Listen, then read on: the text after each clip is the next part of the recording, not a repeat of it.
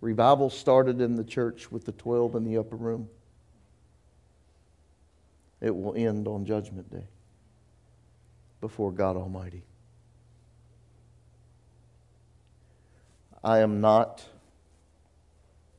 pro choice before you get me mistaken. Okay? I do not believe that it's okay.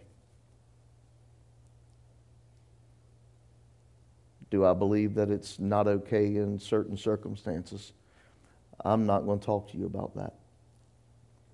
I'm going I'm to direct you to Romans that you work out your own salvation in fear and trembling. Amen.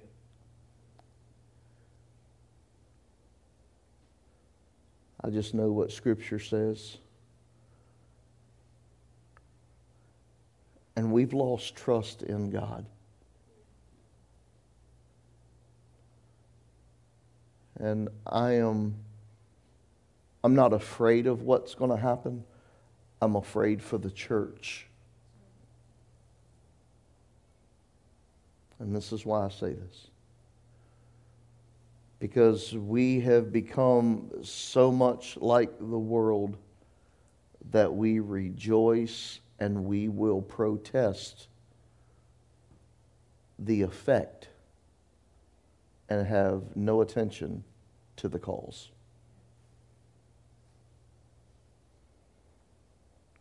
I would say, for the most part, I mean, I don't know your beliefs, don't know your stance. And however you, it's not going to redirect my love for you. I'm just going to give you Bible and you work out your own salvation. But I would say, for the most part, everybody in here took a, a breath of relief or said a thank you, Jesus, or rejoiced in some manner of this overturning. Which, granted, okay. But I would also put this out too. I would say the most part of us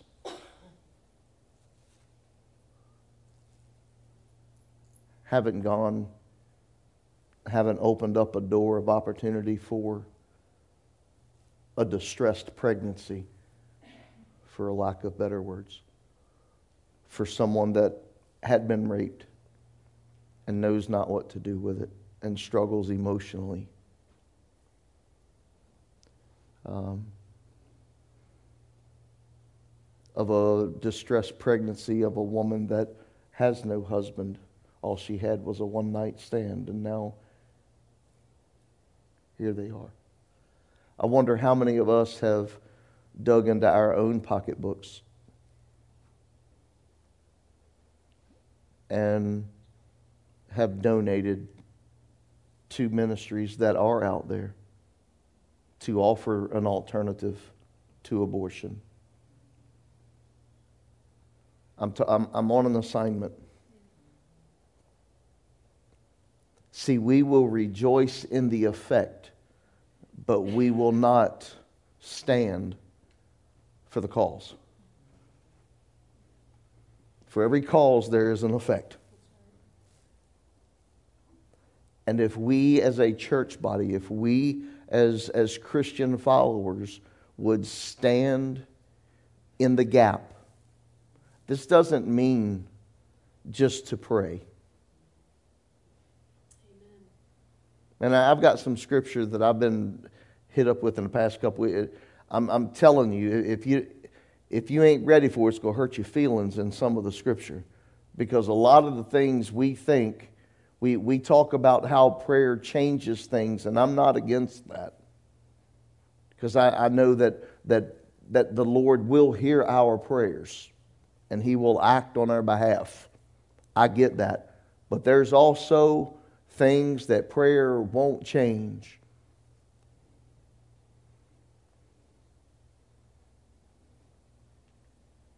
There's a time that we have to put our hands to the plow and we have to go and work. And a lot of the cases, it takes our work, it takes our prayer, our work, then an answer. Read the Bible. Not all the time did the answer come at the sense of prayer. There, there were many occasions that the answer came way after. And it took the work in, pro, in process. It's, it's easy to pray, God, I, I'm praying because I believe in you and I know that you're going to, but it's something else to go and walk that out in faith in the face of adversity when things aren't as you would hope they would be. And the church has fallen so far from a mandate.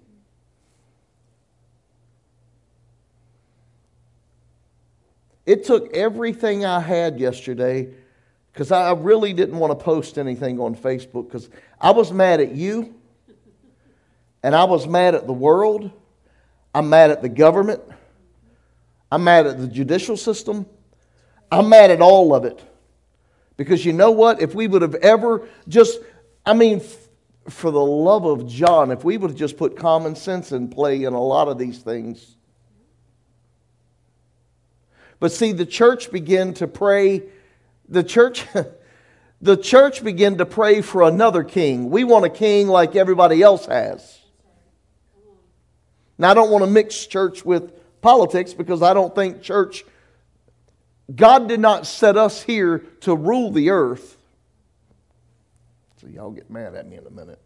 I'll just have to unfold scripture over the next several months. God didn't put us here to rule the earth. He put us here to influence the rule of the earth.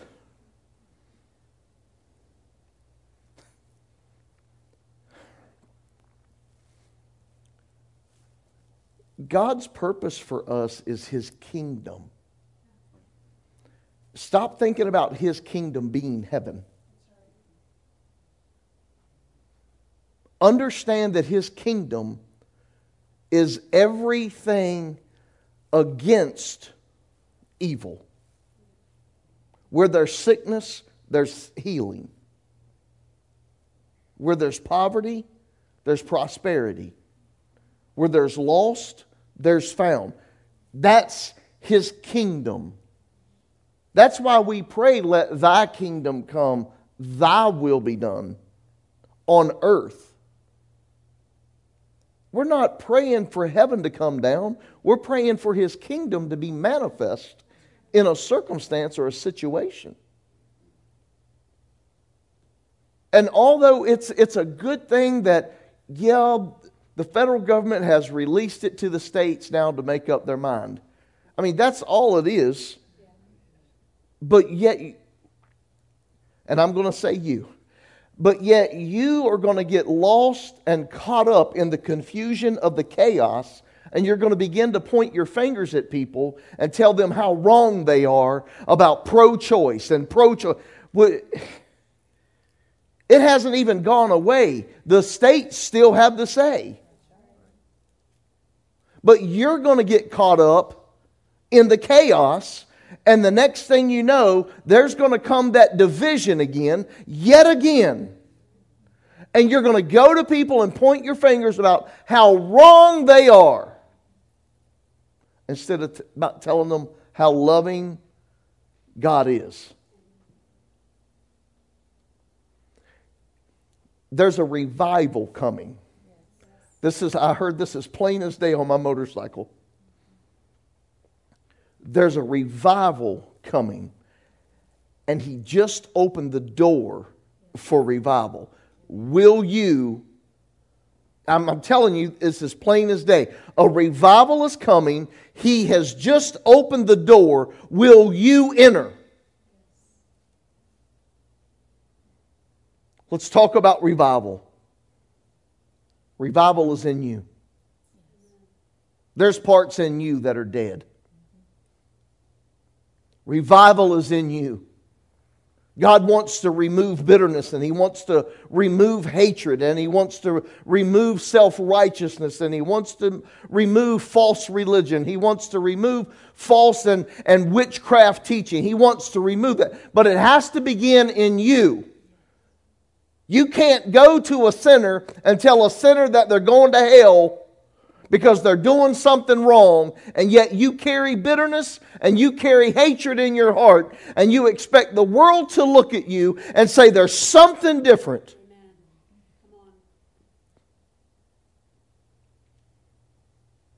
Revival has begun. Now, will you enter?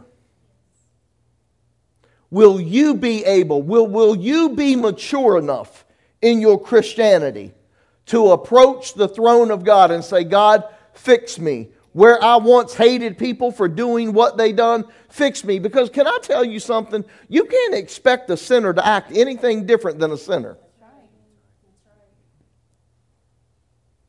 And it's your job to be salt and light to the earth. You're not to come and correct them to a point of making them do right. You're called to bring correction to the situation, and that correction is Jesus. Nothing else will fix it, Meg. It's going to take Jesus, or it's not going to be fixed. Do I believe that God had something to do with this? Yes. Because He's the only one that can change the heart of man. Unfortunately, the love of money has become such a strong and powerful God that it may influence as well.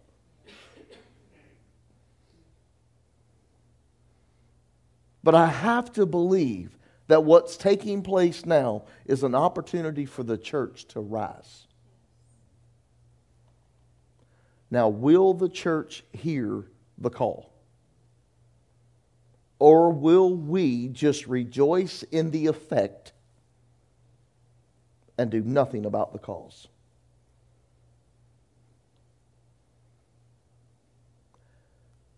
I got reprimanded this morning pretty heavily. I'll tell you what's coming.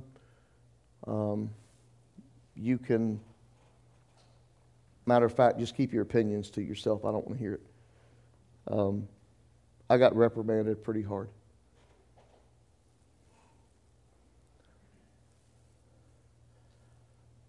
I too had an abortion.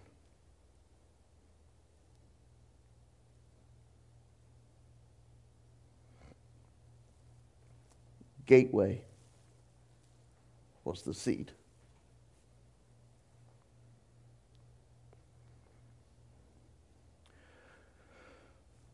And I allowed the influence of my emotion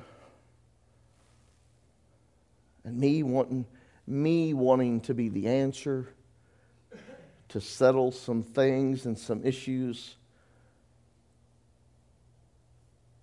I was scared of the offense that it may bring by positioning Gateway to this house.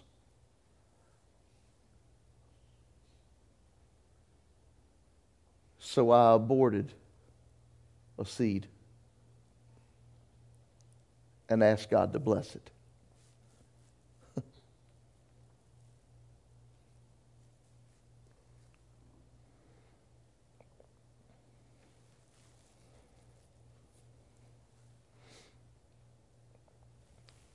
I'm reminded that God takes life and God gives life.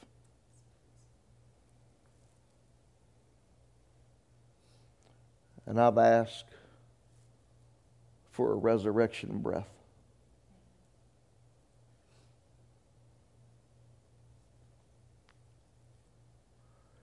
We were called to be a gateway for people to enter, to work out their giftings and their anointings, for us to grow and to send ministers in the kingdom. We were called to have this alternative. We were called to have a place that nobody else has. We were going to be unlike any other. we're still peculiar. Me and Debbie, we're still peculiar. And we're not like many. But I dressed it in a different cloak. So I've gotten reprimanded and I've apologized. And I'm bringing Gateway back to where it's supposed to be. And uh, Rocky, it's just a name. Pastor, it's just a name. I'm telling you, it's a seed. How dare I? So I'm standing this morning under the grace of God. And uh, we're going to become a church that will offer the opportunities, the alternatives. A pastor, it's just a few of us. Yep.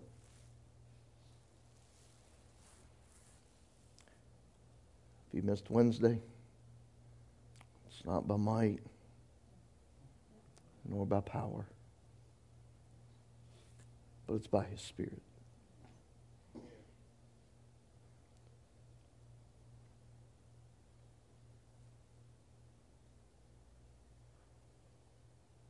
And I'm pretty sure that's probably why I've struggled so much with everything that's happened. Because I wanted to rejoice with you. And I didn't. I called Debbie and told her on the phone, and that was the last I talked about it.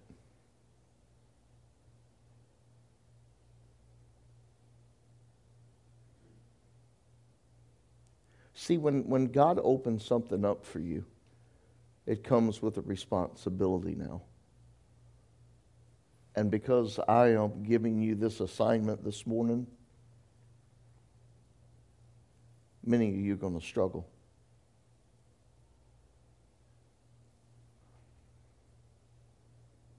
Because I'm asking you, what, what is your next step? What are you doing? Look, there, there are some of you in here that have education beyond me. What are you doing to open doors of legislation? Instead of having federal government money going to a death house, I'll just call it what it is. Instead of their money going there, why isn't their money going here? Why is it so much money goes towards abortion, but very little goes towards the alternative? Can somebody answer that? How many of you have researched that? How many of you know? See, if you've been watching, the rate of abortion has gone down. It was 1.6 million, now it's 600,000 last year. God's already been working, God's already been up to something. But all the money that's going to these places for this, why isn't that money going to something else? We're about to find out. We can't make that easy process. We have to make that more complicated to adopt our own kind. It's easier to go to China, Korea, and everywhere else to adopt a child, but we can't go to the courthouse and adopt here in our own city without spending thousands. If you look at how much the government has to spend to maintain a child in a home versus how much money we would save them and we took on the responsibility.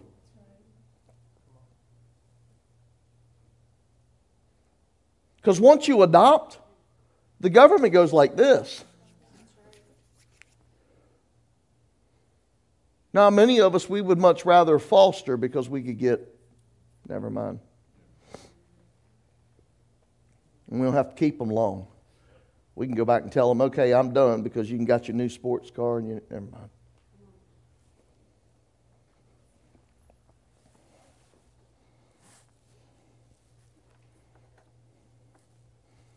Tommy, go to Jeremiah.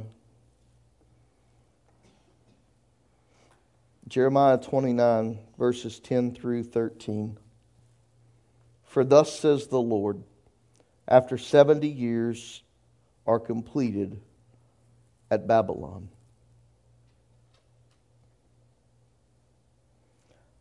I will visit you and perform my good work toward you and cause you to return to this place. For I know the thoughts that I think toward you, says the Lord, thoughts of peace and not evil, to give you a future and a hope. Then you will call upon me and go and pray to me, and I will listen to you. And you will seek me and find me when you search for me with all of your heart.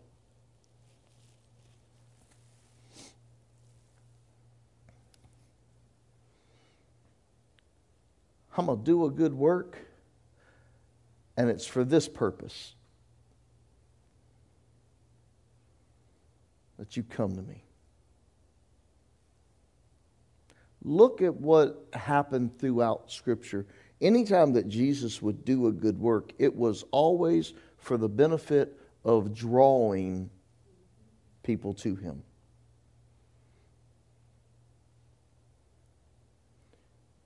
God's going to, He's going to start drawing the church, not the ones that have church, but He's going to start drawing the church to him. And they will not find him unless they search for him with all their heart.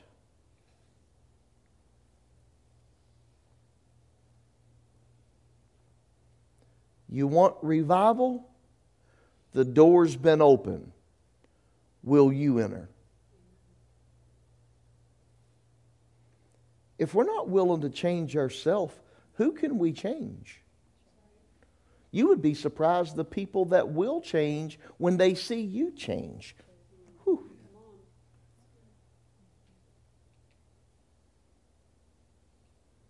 See, you're, you're called to be first.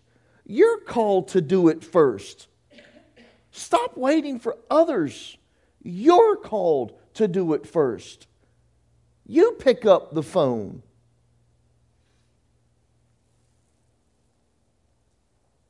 I don't even know how many places there are in Roanoke for um, for women that are going there for either counsel or help in their pregnancy. I don't, I don't even know of any. I can't even name you a place. Alternatives. Yeah, yeah, not the abortion clinic. There's several? Okay. Get me some names.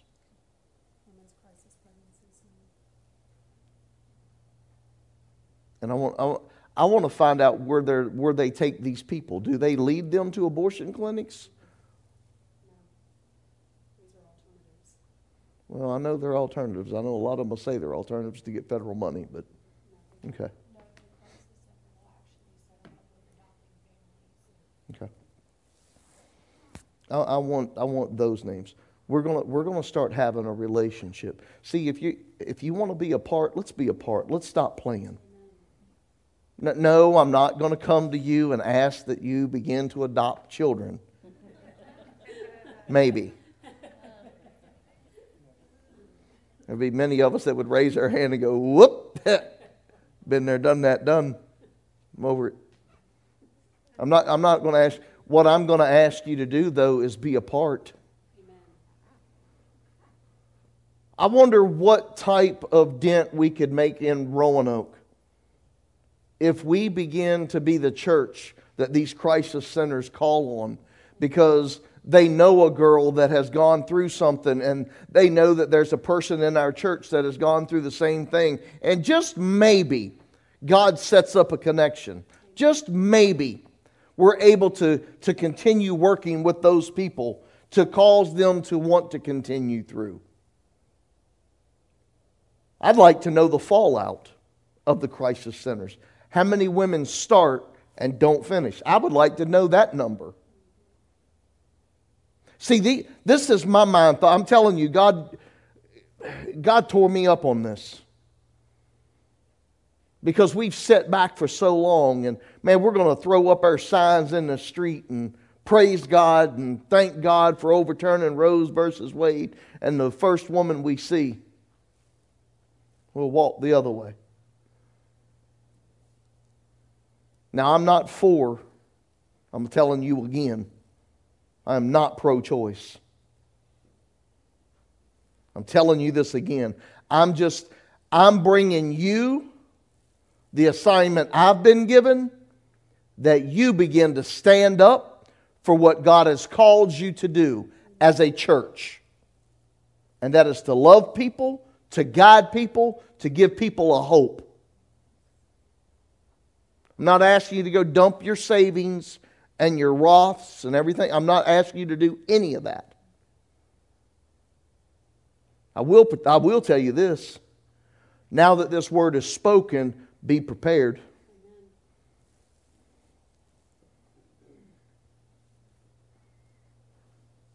He said, after.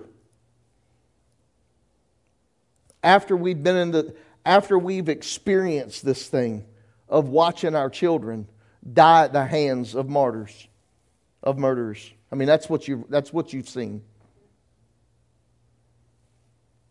I'm not talking about going and picket in front of the abortion clinic. That, listen, guys, I, I've been seeing that from day one. Wonder how many people holding those signs have literally went and grabbed a woman and instead of saying you're going to go to hell if you have an abortion or you're going to this going I wonder how many of them actually went and grabbed their hand and said, "Can I pray with you and can I take you somewhere to give you hope?" See, we're not teaching in the church. We're, we're scared to talk about sex in the church. I said the dirty word. We're scared to talk about it in church, but if I'm not teaching your children, you're not. Pastor, I don't want you to talk about sex. Well, then maybe you should.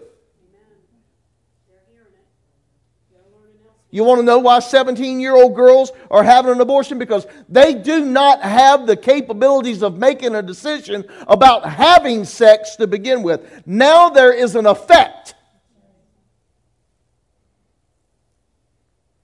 That's why these, listen to me, that is why these women are standing up and saying, My body, my choice, because they're having to deal with an effect when nobody else would go and stand for the cause. They don't feel they have an alternative. If my daddy knows I'm pregnant at the age of seven, he's going to kill me. I'll just get rid of the baby first. Nobody has to know. Can I tell you that she'll live with that for the rest of her life?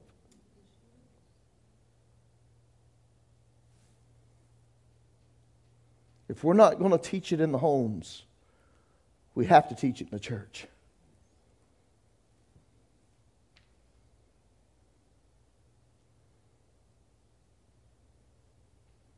And it's not, you don't teach somebody not to have sex because it's bad. There ain't nothing bad about it.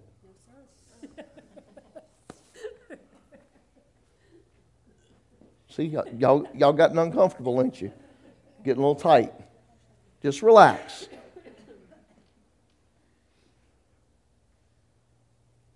If we tell them what it's meant for, if we tell them why, we tell them that it's God given, it was God ordained. But we've taken it completely out. We've allowed the world to replace what God meant for good for evil.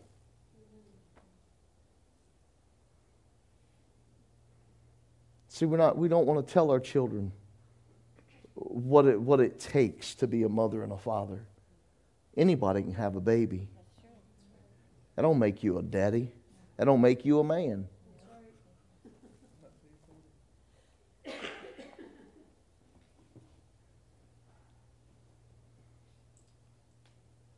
but we let our kids do what our kids want to do. You, you've, let, you've let legislation and the world conduct your home because you will not stand against it. Oh, you'll praise God and hallelujah when they take whatever it is out of school because it shouldn't be there. What are you doing to try to get God back in school? See, we want to. God did not liken this this morning.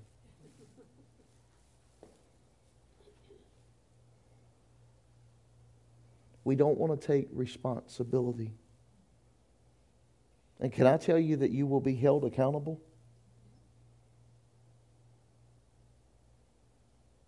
Pastor's just me. I don't even have enough money to buy groceries this week. And you're, I'm not asking you to spend your money. I'm asking you to make a move.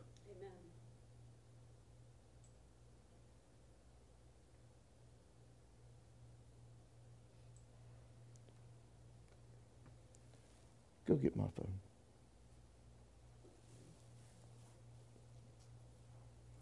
The word search in Hebrew is darish and that suggests following after. If we are going to follow after Christ, if that's who we're following after, because he says to search, we need to follow after. That means go where he goes, do what he does. It implies a diligence in the searching process. Close pursuit of a desired objective. A close pursuit. You know, it, that kind of reminded me when I seen that this morning, what it kind of reminded me of was the Israelites following the cloud, following the pillar of fire, watching as, as Joshua entered into the Jordan because the Bible instructed them to stay back a certain amount of, of paces or whatever it was. It was almost like a mile. But to stand back because they'd not passed this way before, he was giving them an opportunity to see it. They were close enough to see it so they could follow it. If you're not spending time with the Holy Spirit, you're not close enough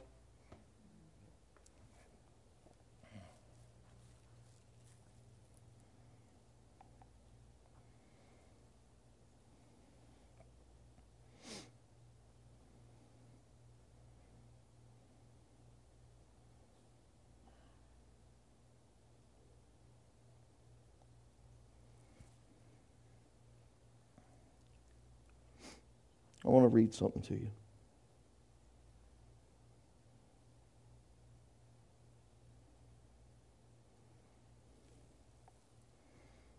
I don't believe the overturning would be as such a main focus if those who wanted it overturned would show up and become a help to those who need it. Also, if those who just use it as birth control would stop giving themselves to the opportunity to become pregnant Stop calling for fathers to be accountable when both the women and the man are to be held accountable. See, I'm, this is the things that I'm hearing that they're talking about pro choice, my body, my life.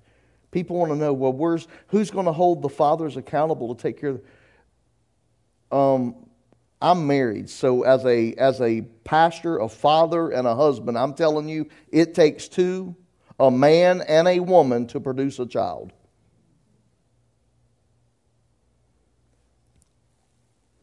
If we're not teaching our little girls that they don't have to give themselves to be loved, guess what they're going to do to find love? They're going to give themselves. Now what? Give yourself to some hard headed, pants sagging thug that ain't nowhere close to becoming a man, and now you're left holding the child. You don't have an alternative. Now, this is what you seek after. Listen, this is what we're teaching our generation, our young generation, because this is why they're out there picketing. Did you see the young people? I'd have broke her leg. She wouldn't have made it.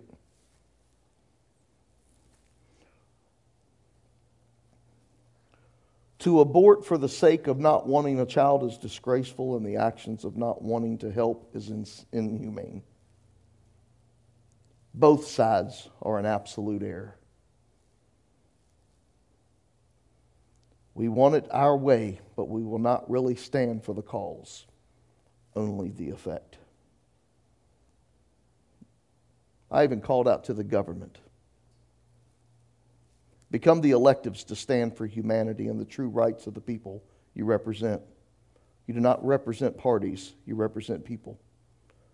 Instead of lobbying for legislation and allowing just anyone to kill a baby for the sake of not wanting to give birth and providing for the child, create legislation that supports those who are caught up in undeserved circumstances. Create policies that hold accountability to those just looking for a way out. If we are to be responsible enough to conduct the act, we should be held to the result of providing. If government would push funding more towards helping instead of killing, that would help. Now to the church. Christians, get your heads out of the clouds and begin presenting solutions. Play a part in providing alternatives to abortions. Don't stand and rejoice because you feel your prayer was answered. Rather, begin moving towards avenues and helping and not to judgment. If all you are going to do is stand and shout with excitement of the decision and not begin reaching out to set up ways to help those who need it, then sit down and shut up. Yep, I said that publicly. We, the church, are so far out of touch with who we are called to be that the world has turned to what seems right to them. We have preached for so many generations on how people don't do, don't do right that we have left our, out the expression of grace. None of us could ever do right enough to be forgiven. Yet God reached through sin and hopelessness and snatched us from an undeserving punishment or from a deserving punishment to allot us the hope of eternal life with Him. It's time for the church to take her rightful place and become a sanctuary for the broken, the hurt, and the hopeless, and offer love and forgiveness that we too have experienced. Rise up, church. Then I went after those that picket. To those who will argue the ideology of victimized pregnancies, I understand. And I also understand this God is able to do the unbelievable. And I apologize on behalf of the church that we have not been good examples of his love and grace. But don't judge him based on us. We are all imperfect and we all do wrong at some point. All I'm asking is that before we continue in the division, let's become a solution. Let's try and find ways to help. The child fought to be discarded. The child fought to be discarded may be the one designed by God that produces a cure for a disease that would heal our loved ones. Let's not be so quick to fight with one another, but instead, let's fight for one another. I pray that this is read in a manner of compassion as I've written it. May God release a peace to this nation that will unite us again and reveal himself through each and every one of us.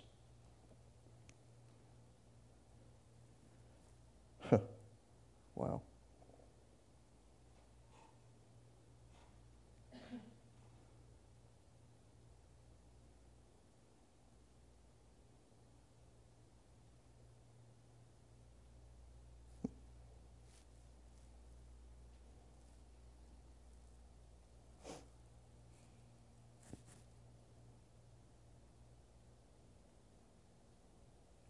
Should have screenshotted it. This hurts my heart.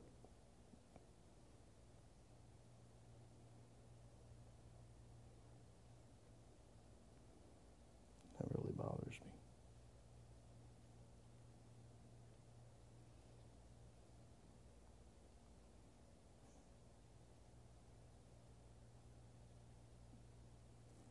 What I wanted to read you.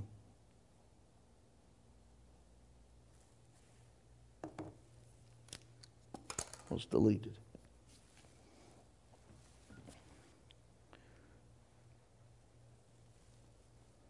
Until we show people that we care for them and love for them, they'll stay in their error ways because you're not offering anything. You're just pointing your finger. And we've got to get to a place to where we can do what we've been called to do without having to deal with everything that we deal with. Because what's about to happen now is going to be the chaos. I mean, it's already been released in four or five different big cities. They're already on the streets.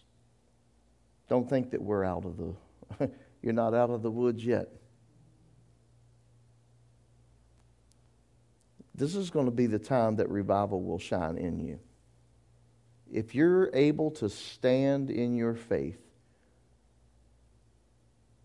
in the turbulence that we're expressing right now, that's when revival will break free in you. And if you can get it to break free in you, it will begin to overflow into others. People are tired of hearing about sermons being preached. See, they're almost like me. I'm tired of hearing the preaching. I want to see God. I want to experience God. But we're not going to do any of that until we search after Him with all of our heart. Philippians 1 6 says that he who began a good work.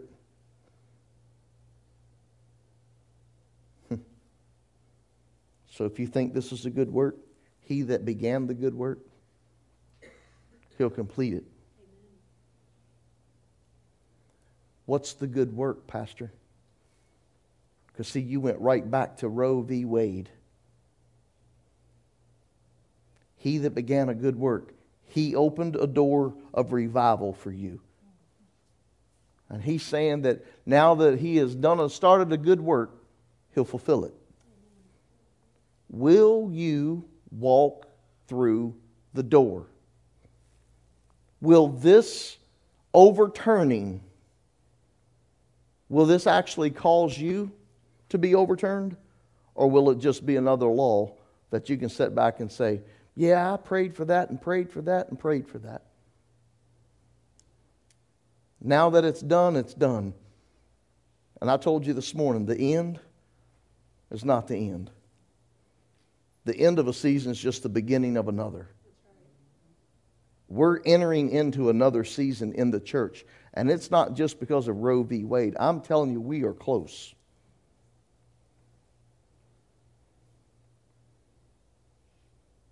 I don't know how many of you, I might be the only um, person that does this, and y'all, y'all, y'all got a word for it. It's almost like uh, morbid.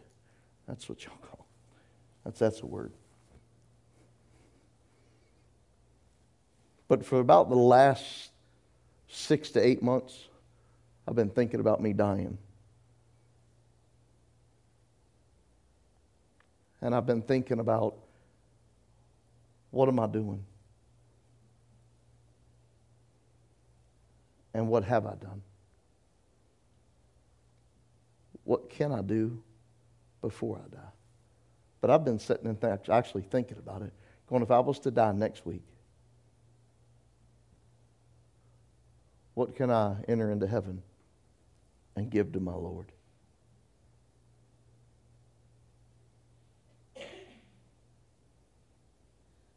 14, 15, whatever, how many ever years it's been of sermons? Is that what I get to walk in with? Am I, going, to be categorized as the others that said, But God, we've healed in your name?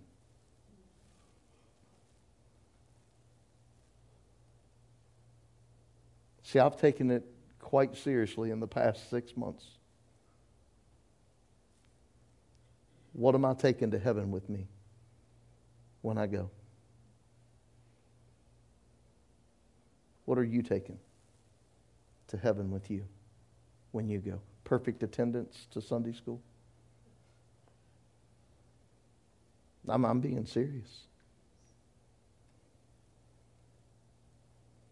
Never missed a tithe a day in my life. Is that what you're taking to heaven?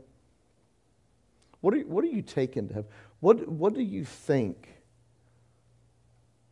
God expects us to bring to Him when we come to heaven? Have you ever thought about it? You ever really sat and just wondered? I, I wonder what God wants. I wonder what He wants me to, to give Him when I come. See, I think about it. Because I'm scared I'm not going to bring Him what He's desired. And it calls me to begin to search and ask, what is it you desire from me?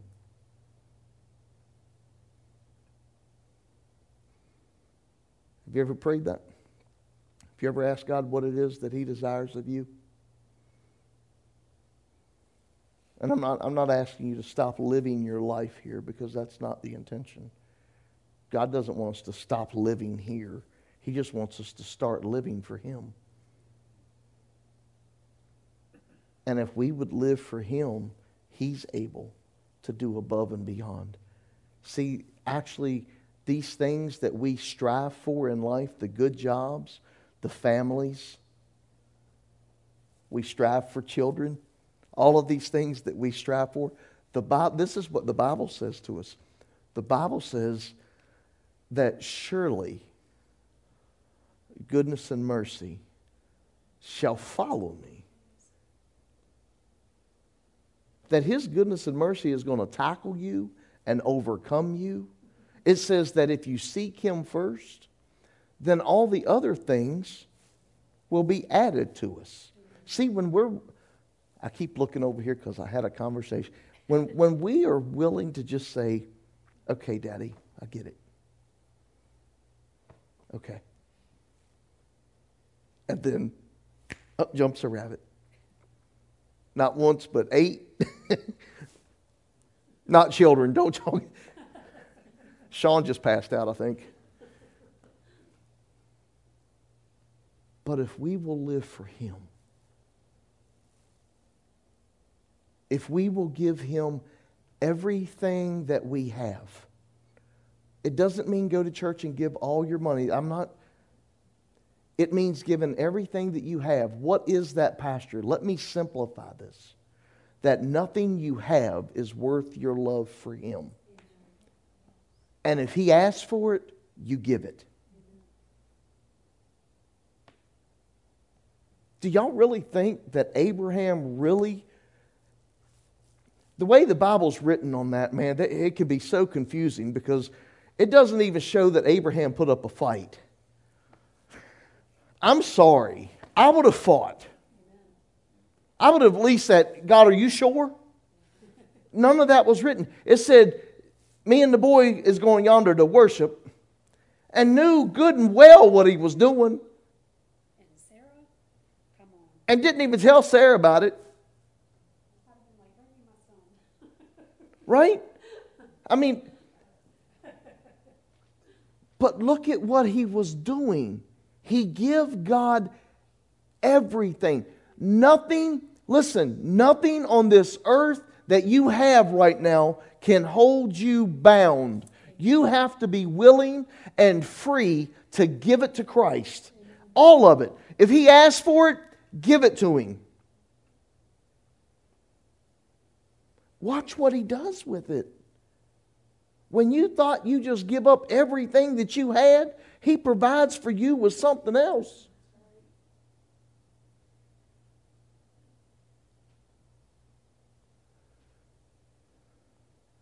God wants His church. He wants the love of His people.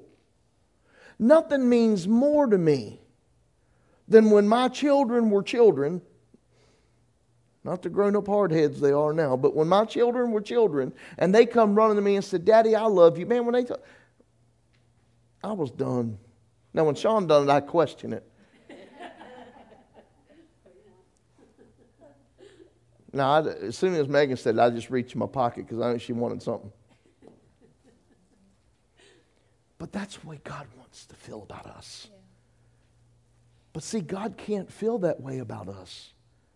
Joe, if we're not willing to run to Him, just to say, Daddy, I love you, not because of the woman that He gave you as your, as your bride, not because of a child that He gives you, not because of a job increase, not because of finances, not because of a new home, but you just love Him because He's Daddy. See, if we get to that part, I promise you, the conflict, the conflict won't go away in the world, but it will be easier to tend with because you are going to be willing, this is going to be hard, to put someone else above yourself. See, instead of arguing with someone that says, well, what if I was molested and I was pregnant? You're telling me I have to carry that baby? Instead of doing, why don't we talk about the love of God then? And how, how we can trust in Him and how we, it, uh, we let, we think that we need to fight evil with evil.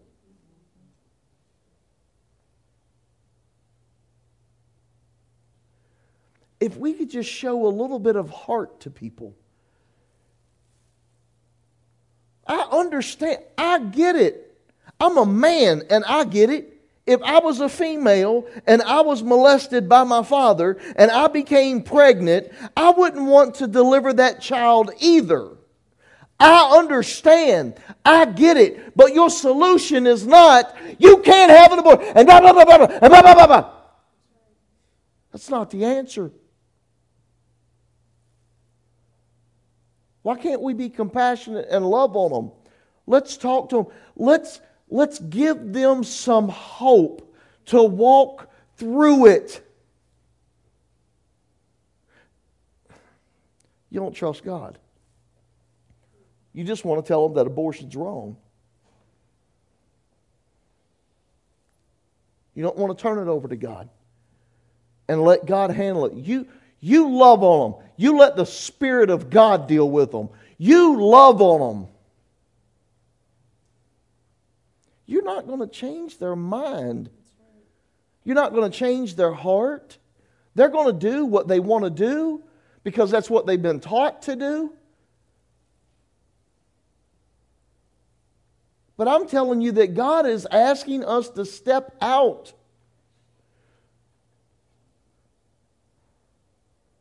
We've set back long enough.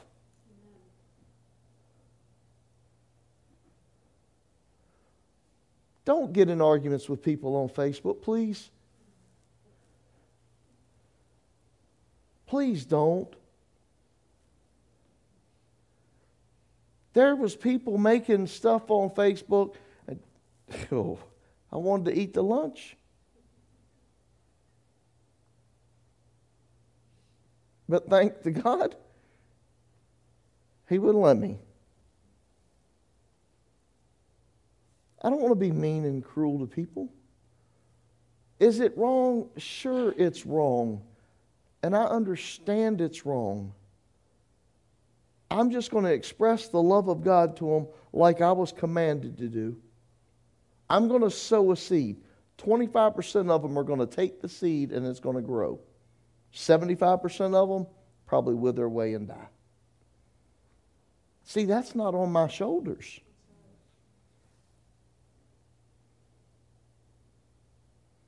You screaming at somebody isn't going to fix it.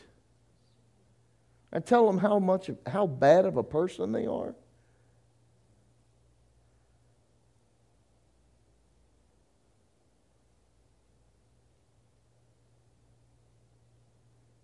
I've got family that's willing to disown me because I don't believe it. I don't agree with it. It's not my, that's not my problem. You have to give an account. And if you choose, that's fine. Choose. I just want to refer you to Scripture and let you look through De- let you look through Deuteronomy when Moses give them all the blessings and then give them all the curses and said, "Today I've given you both life and death. He said, Please choose life.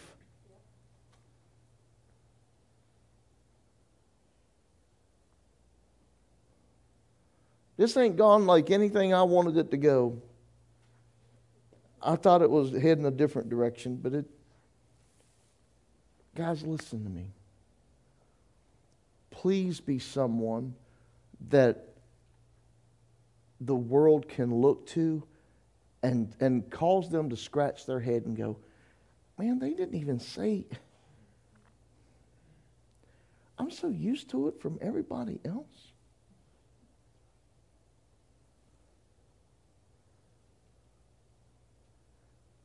I had someone that responded on that. It's gone, it's deleted.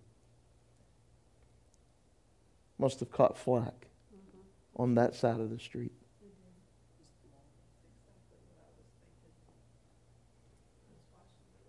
People, listen to me. You better stand and be ready to stand. Because what you believe, everybody else ain't going to believe. Who you trust in, not everybody's going to trust in, Miss Linda. They don't believe that God can. Because they say, well, if God's got it, because we taught this superficial gospel, God's got it in control. If He had it in control, none of this would be happening. I promise you.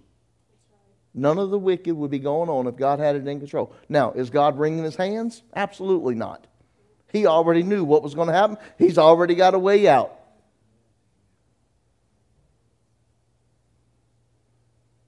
God put us here so that we would have it in control. We lost it in the garden because one of you women wanted to eat a red apple. I'm joking.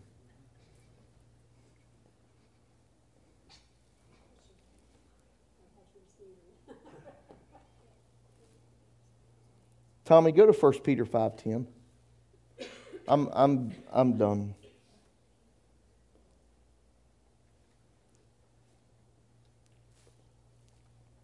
First Peter 5.10.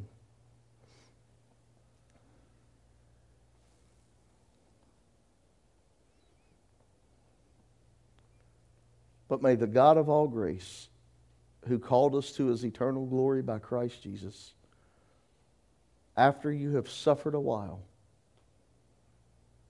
that he may perfect, establish, strengthen, and settle you. Listen, that just tells me that it's coming. That just tells me that I'm going to have turbulence in my life. That tells me I'm going to face adversity. I'm going to struggle. I'm going to fight. I'm going to want to quit. I'm going to want to give up. And I might even go to the left side of the fence. I might do something crazy, but he's telling me that after a little while, that God will establish me. See, I can't. Please don't get on the religious side of the fence. Stop. Stay on the relationship side of the fence and remember the sins that you commit daily and how God has been forgiving you. When you go to address someone that may be going the wrong road, remember whence you came. I'll speak to you in KJV. Because we've all walked a bad road. Some of us are still walking bad roads. And I said us on that so that you wouldn't be offended. I do too. So we all walk bad roads. Whatever it is, it could be our temper, it can be it can be an argumentative spirit. I mean, it, whatever you want to call it. And you can look at the least of your sin if that makes you feel better. Don't look at the real ugly one. You know, the one that you can't forgive or you have hate. Don't look, look at the small ones. The outburst of anger,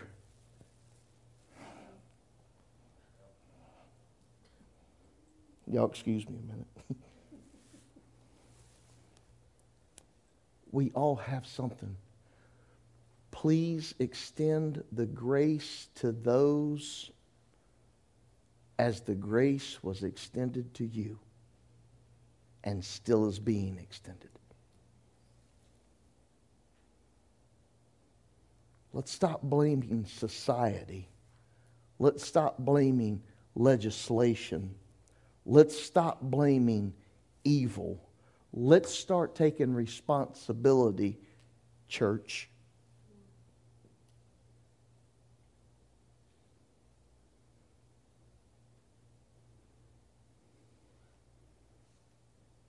Man, we ought to do an apologetics thing on Wednesday. And let's see let's see how we tend to present the gospel to someone when they're sinning.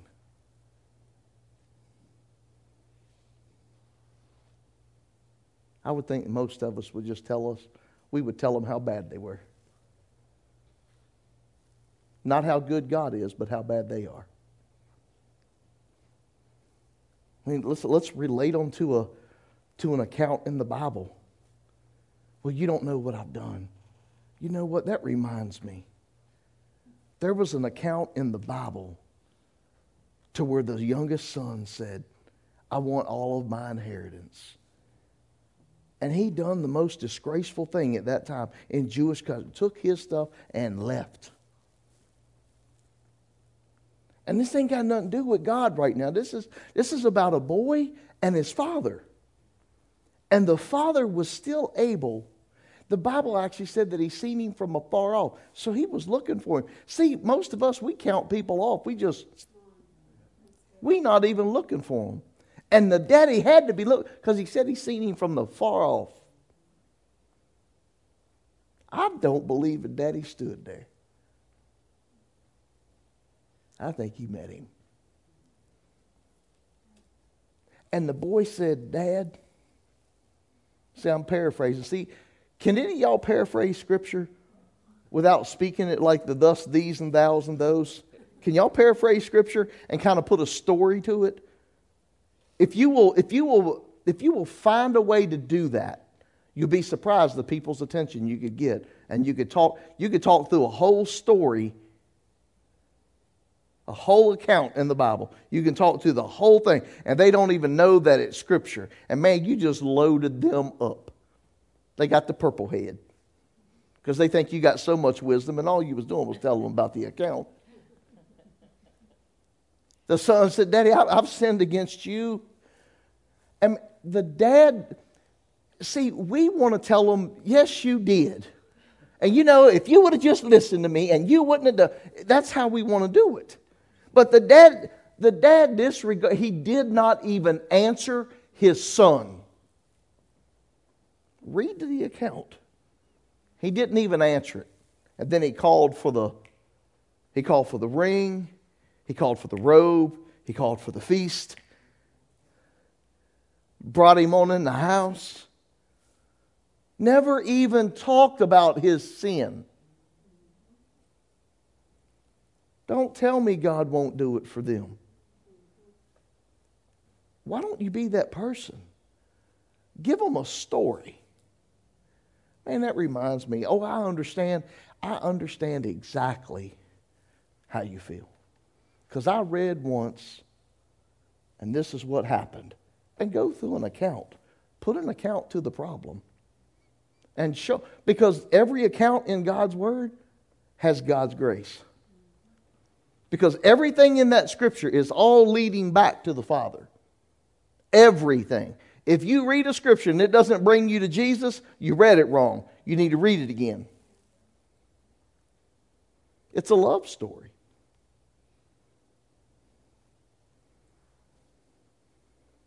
So you're going to have to go through some stuff in these next few days. I'm some of you are going to meet someone that's going, "What do you think about the Roe v?" You're going you're going to hear it. It's coming. It's all over Facebook, it's all over Twitter, it's all over Instagram, it's all over the news, it's, it's everywhere. So you're going to hear it.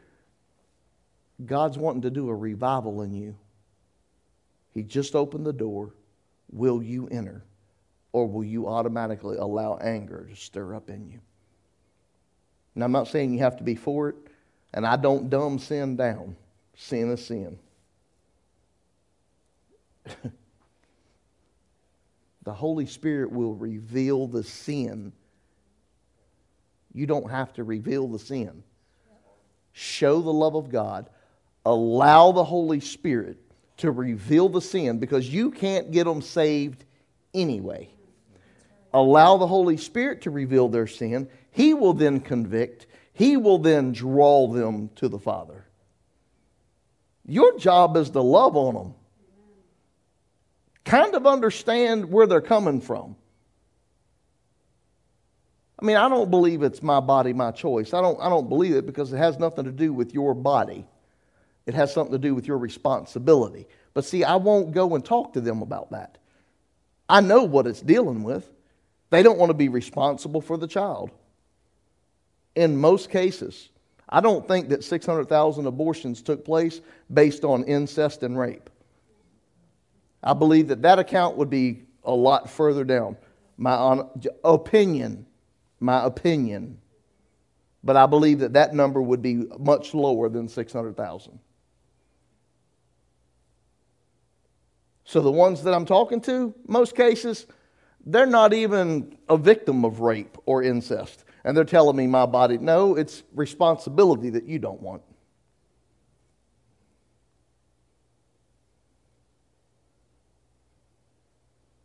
Big boy, big girl. I'm done with my assignment.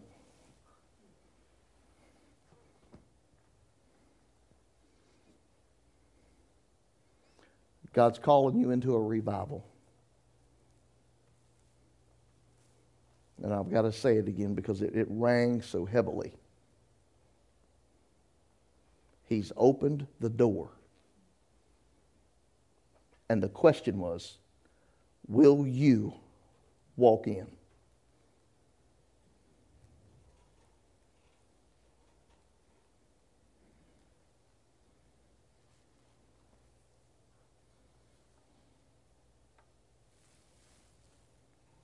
So a lot of stuff going to change. A lot of stuff's going to change for the church, for the community, for the world, for legislation. I mean, there's there's a lot of there's a lot of stuff that's going to be happening. But I'm going to my prayer for you is that you don't get caught in the confusion of the chaos.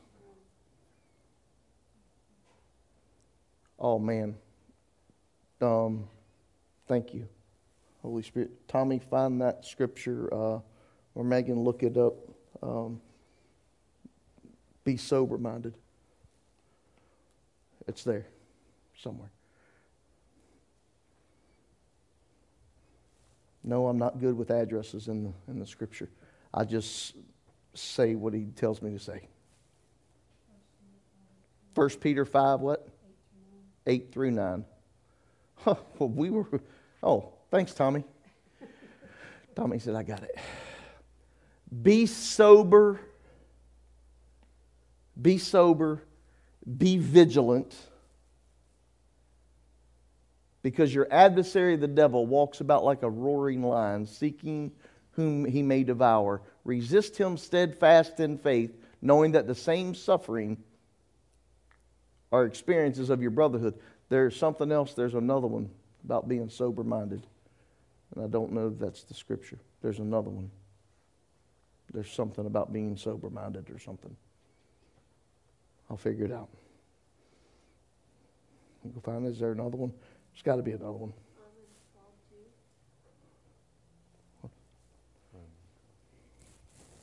I'm looking for my eyes.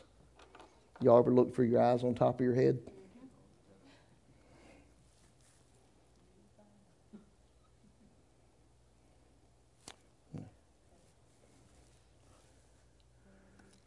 There's something else. I'll, I'll find it. It might have been that one. Go back to that scripture again.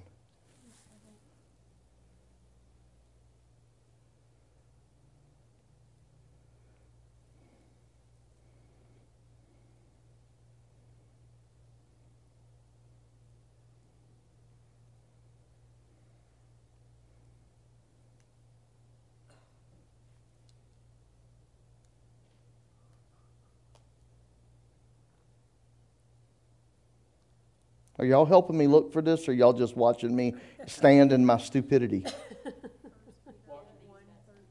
Huh?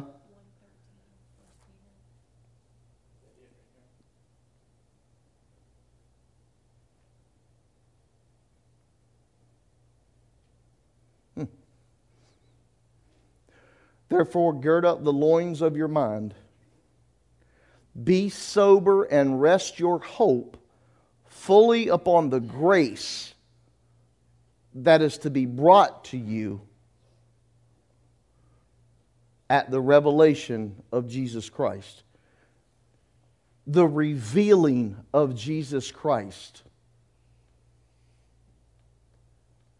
Don't get your mind twisted with everything else that's going on.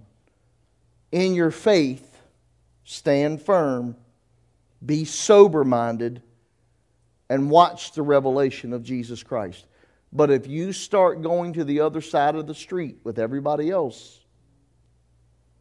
you're going to get your head twisted.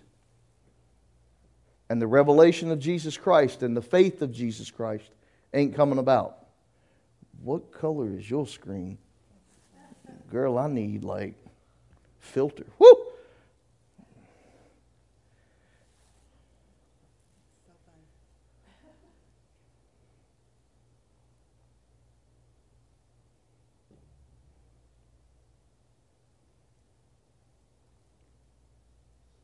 I think that was it.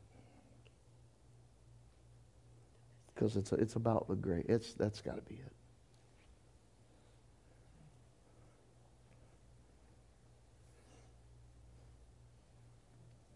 That's got to be it.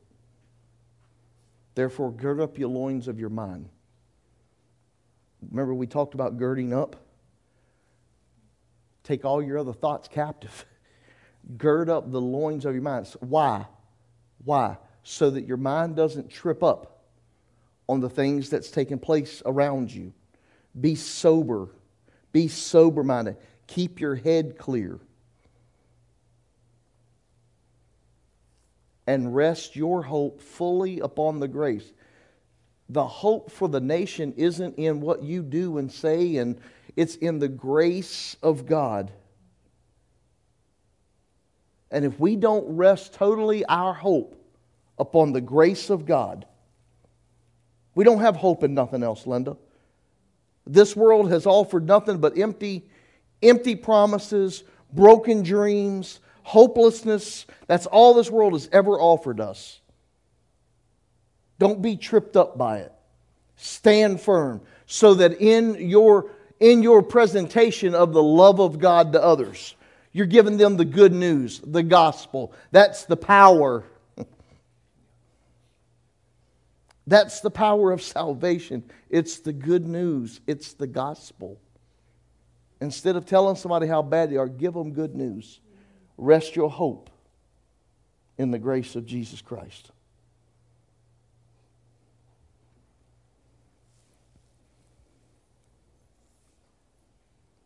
God bless you. I don't know if it was two, but God bless you. Was it?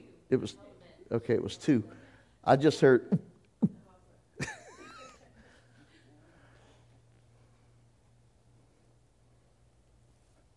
I really hope y'all understand what you're about to face.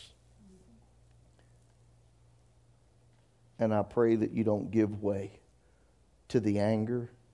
Listen, there's, there's one thing to have righteous anger, and, and that's okay. Don't be mad at the people, be mad at the enemy because the people are still blinded. They don't even know. They don't even know they're doing wrong, most of them, because they're so blind. Scripture tells us that one of the best things we can do is pray that the scales fall from their eyes so that they may see the light.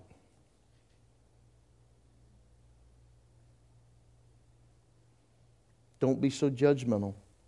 Be more loving. Be understanding. Don't give way to sin.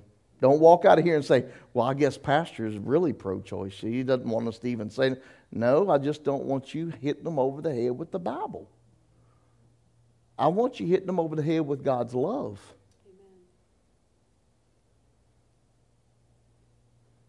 We don't have to be confrontational to get people to turn.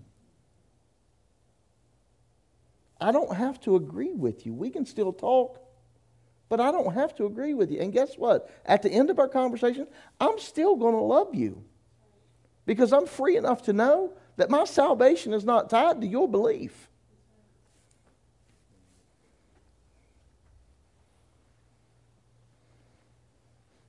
And yes, this was like a Linus blanket for me this morning. I needed it. See, when I know that I'm getting ready to offend, it's this is it's my comfort.